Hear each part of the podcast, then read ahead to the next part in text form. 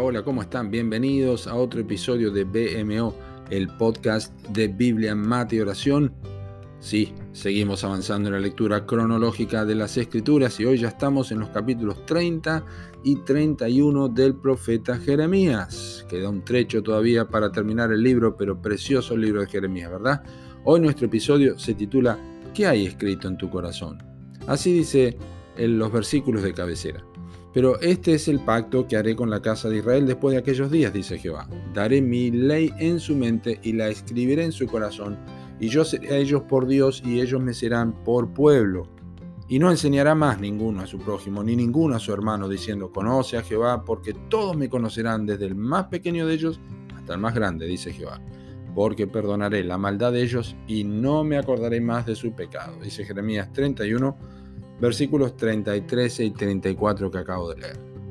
14 capítulos antes de lo que hoy ocupa nuestra atención, el profeta aseguró poder leer el corazón de la nación y saber lo que decía ahí. Dice, el pecado de Judá escrito está con cincel de hierro y con punta de diamante esculpido está en la tabla de su corazón. Eso es Jeremías 17.1. Externamente, la nación se jactaba de tener conocimiento de Dios y de que no les vendría ningún mal, aun cuando descaradamente le preguntaban a Jeremías, ¿dónde está la palabra de Jehová? Que se cumple ahora. Eso está en capítulo 17, versículo 15.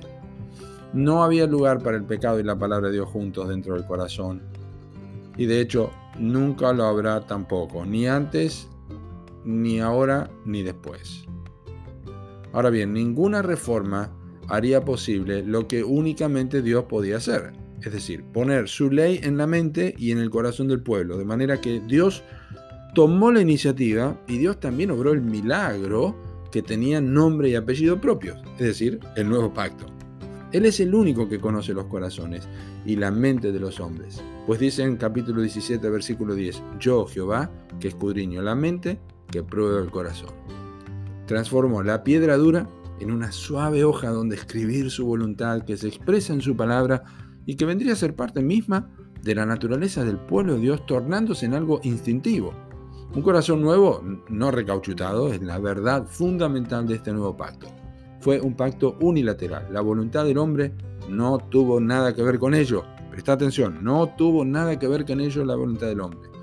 Pero la aplicación de este pacto es personal, pues dice, no enseñarás más ninguno a su prójimo, ni ninguno a su hermano.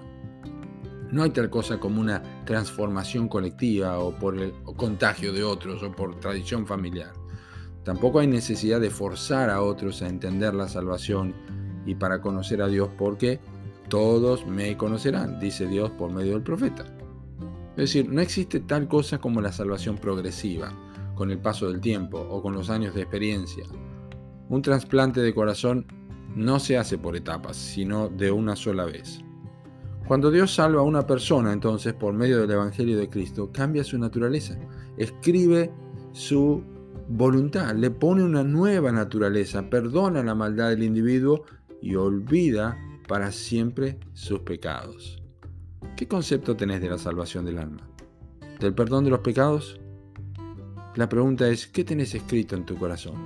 ¿El pecado o la voluntad de Dios? Yo te pido que pienses en estas preguntas hoy y te acerques, te acerques al Señor Jesucristo. Que Dios te bendiga.